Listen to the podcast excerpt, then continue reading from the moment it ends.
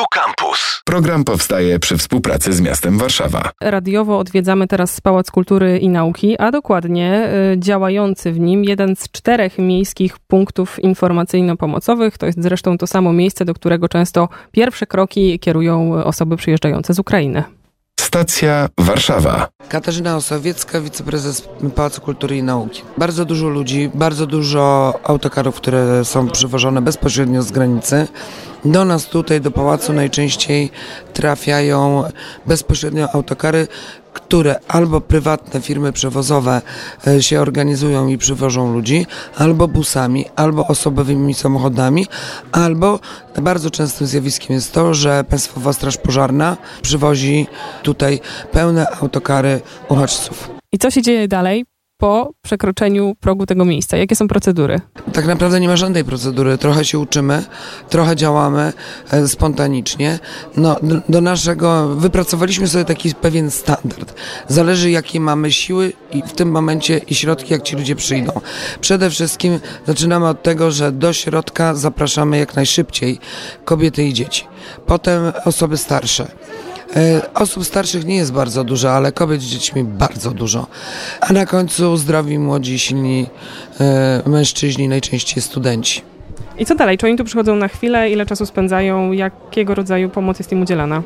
Bardzo różnie, nie, nie, tylko na chwilę. Najczęściej studenci są na chwilę, e, na parę godzin. Mają pokupowane albo po Polsce, albo wręcz po Europie, albo do domu wracają e, bilety e, lotnicze na pociąg, ale i też na PKS. Tłumaczymy, dajemy, dam, dajemy możliwość kupienia karty SIM, zarejestrowania się, możliwość darmowego Wi-Fi. Trzeba, pomagamy, sprawdzamy w komputerach, w swoich komórkach pozwalamy zadzwonić ze swoich komórek, jeżeli ktoś jest w takiej sytuacji, że chciałby kogoś powiadomić, że tu czy tu dotarł. To jest taka na szybko. Dajemy oczywiście gorące napoje, życzą sobie wody, soki, e, karmimy e, co chcą. Jeżeli jadą gdzieś dalej, dostają jeszcze od nas co sobie życzą. Owoce, kanapki na drogę i tak dalej.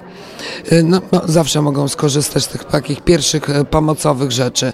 Pakiecik taki higieniczny y, także dostają, bo często to są ludzie, którzy uciekają bez szczoteczki do zębów.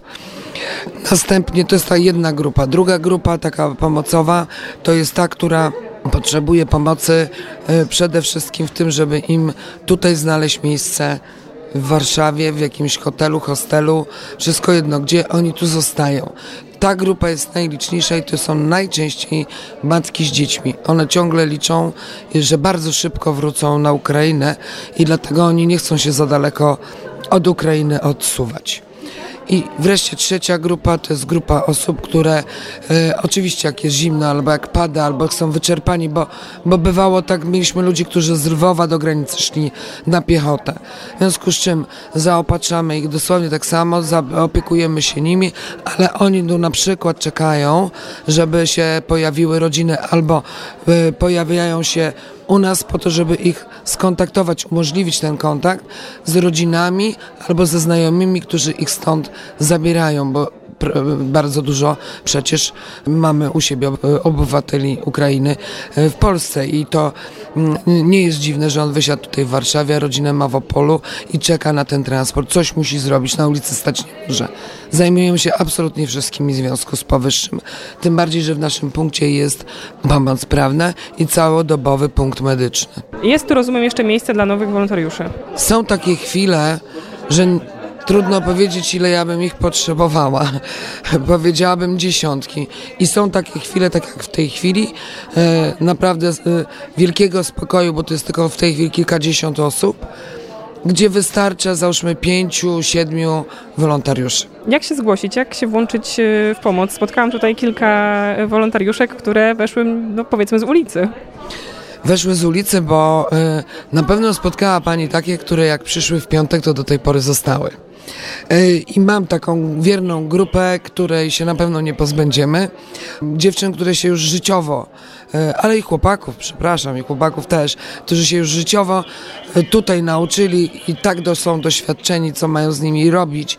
Od naprawdę dworca centralnego, bo i takich znajdują na dworcu centralnym, sami przyprowadzają tutaj, żeby nam się nie błąkali nigdzie, żeby, żeby byli zaopiekowani. Po tych gości, którzy przyjeżdżają autokarami. Wszystkich, wszystkich. Są nauczeni wszystkiego.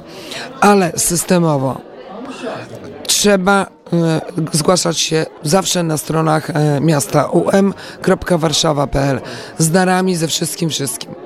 Czy to są zbiórki darów? Prosimy, żeby do naszych punktów nie przynosić, bo bywa tak, że e, Polacy i społeczność ukraińska ma bardzo dobre serce. I bywało tak, że nie mieliśmy naprawdę gdzie posadzić ludzi, bo leżały dary. Piękne, ale w tej chwili mało praktyczne. Myślę, że za 2-3 tygodnie ta pomoc będzie tak samo bardzo potrzebna. W tej chwili wszyscy jesteśmy zaopatrzeni przez mieszkańców, a za 2-3 tygodnie znowu będziemy na pewno potrzebowali wszyscy tej, tej pomocy. A zmęczeni? Bardzo. Słychać chyba po moim głosie. Mówiła Katarzyna Osowiecka, wiceprezes Pałacu Kultury i Nauki. Bardzo często pojawiało się w tej rozmowie słowo wolontariusz, więc do ich perspektywy, do perspektywy wolontariuszy przejdziemy za chwilę. Tu Radio Campus. I wracamy do Pałacu Kultury i Nauki, do punktu informacyjno-pomocowego, który działa tam właśnie, a tym razem oddajemy głos wolontariuszom i wolontariuszkom, którzy pomagają e, często w tych pierwszych momentach po przyjeździe do Warszawy. Stacja Warszawa. Popłakałam się, poleciałam do apteki, nakupowałam leków, przyniosłam tutaj, powiedziałam, spytałam, czy mogę pomóc i jakoś tak od razu już proszę kamizelka, szybkie szkolenie i rejestruję. Spisuję dane z paszportów, nazwiska, pytam się o pomoc. Mamy na szczęście trochę tłumaczy, więc to ułatwia. Troszeczkę z niektórymi da się po angielsku i jakoś sobie radzimy wspólnie, tak żeby wszystko miało ręce i nogi wpisuję wszystkich osób w taką naszą systemę online, żeby mieć dostęp później i wiedzieć co, jak, kto i gdzie. Czy jestem z Ukrainy, muszę jakoś pomóc siedzieć w domu i oglądać tylko nowości i tak dalej, no to nic to nie zmienia tutaj tutaj pomagam, czy mogę i chociażby jakoś. Wydajemy posiłki, przygotowujemy napoje, dostajemy bardzo duże wsparcie też z zewnątrz. E, są restauracje, które nas wspomagają. E, są też jakby mm, osoby fizyczne, że tak powiem, które przynoszą na przykład zupy, bo największe zapotrzebowanie jest zdecydowanie na ciepłe posiłki, ciepłe napoje. E, przyjmujemy ludzi takimi turami 24 godziny na dobę, więc pracujemy też od nocnej zmiany. E, także mamy no, ręce pełne roboty.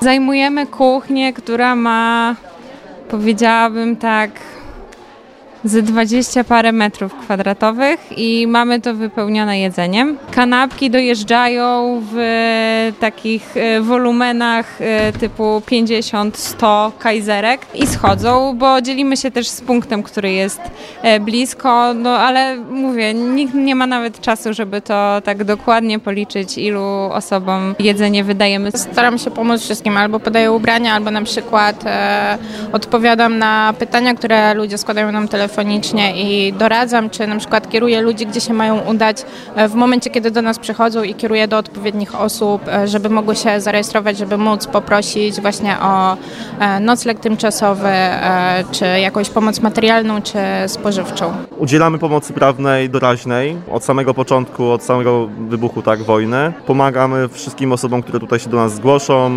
udzielić podstawowych i tych bardziej skomplikowanych porad prawnych, oczekując na nowy akt prawny, który będzie wydany przez rząd, specustawę, która będzie regulować sytuację, aktualną sytuację, pomoc dla wszystkich uchodźców z Ukrainy. No na przykład e, trzeba rzeczy sortować tak, żeby wydawać ludzi. Na przykład trzeba jakieś zasoby pierwszej higieny.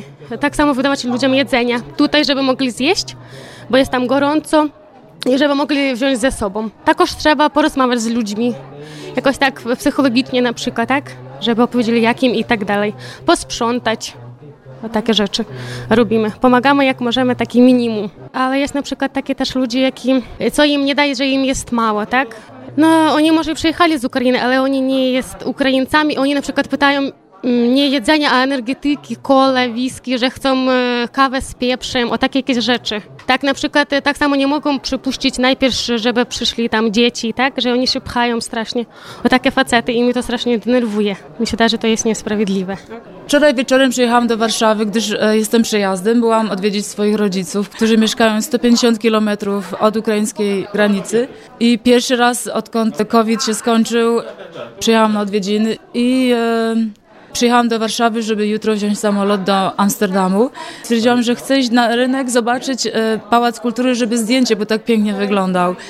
I przechodziłam gdzieś o 22 i patrzę, porobiłam to wszystkie zdjęcia, ale patrzę tak przed tym klubem muzycznym, taki duży tłum i tak sobie myślę, Boże, wojna, a to młodzi na imprezę, nik nikomu nic nie zależy. Ale tak sobie myślę, ale jakoś tak poubierani dziwnie i to dzieci? Co się tutaj dzieje? I w końcu podeszłam, zapytałam się, dowiedziałam się, co się tutaj dzieje i od razu stwierdziłam, o, może na dwie godzinki wskoczy, pomoże w czymś. I zapytałam chłopca, który przechodził i on mówił, a, to chodź ze mną, musisz się tam podpisać i tak dalej, ale przez to, że nawet nie wzięłam ze sobą paszportu, a nic, bo przyszłam tylko, żeby zdjęcie zrobić, to myślałam, o, może to się nie uda. Ale Poszłam, nic nie musiałam podpisywać, nie musiałam ubierać żadnej kurtki. Od razu pomogłam na drzwiach, jako wpuszczać e, trzy osoby, dwie osoby, zaczekać, żeby przelew ludzi był naturalny, żeby tłoków nie było, żeby matki i dzieci wcześniej, później e, chorzy i starsi, i dopiero młodzi ludzie. I tak samo w, w współpracy ze wszystkimi po prostu naturalnie się wkręciłam. To już być może, że z mojej natury, z doświadczeń, e, gdzie mieszkam e, i jaką pracę wcześniej wykonywałam. No i później po paru godzinach zauważyłam, że jest bardzo dużo dzieci w środku i w związku z czym stwierdziłam, że to już jest e, następny etap.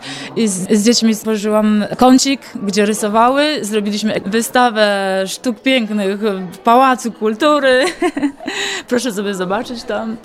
Dzieci e, piękne. Płakałam razem z matkami. Co, to, co się działo wczoraj wieczorem... E, dla mnie to był najpiękniejszy dzień w Polsce w moim życiu. Nie mieszkam już tutaj 26 lat. Wyjeżdżam stąd szczęśliwa, nie spałam całą noc, ale mam tyle energii, że wiem, że to była tylko odrobinka, co, mogli, co mogłam zrobić i bardzo smutno mi, że dzisiaj nie mogę tutaj być. Ale to, co...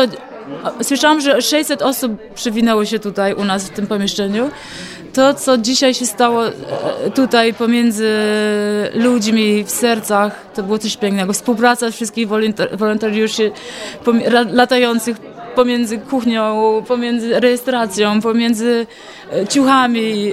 No to było coś pięknego. To akurat była Monika, która planowała spędzić dwie godziny. Kiedy dzisiaj rano z nią rozmawiałam, była to i trzynasta godzina w punkcie informacyjno-pomocowym w Pałacu Kultury i Nauki.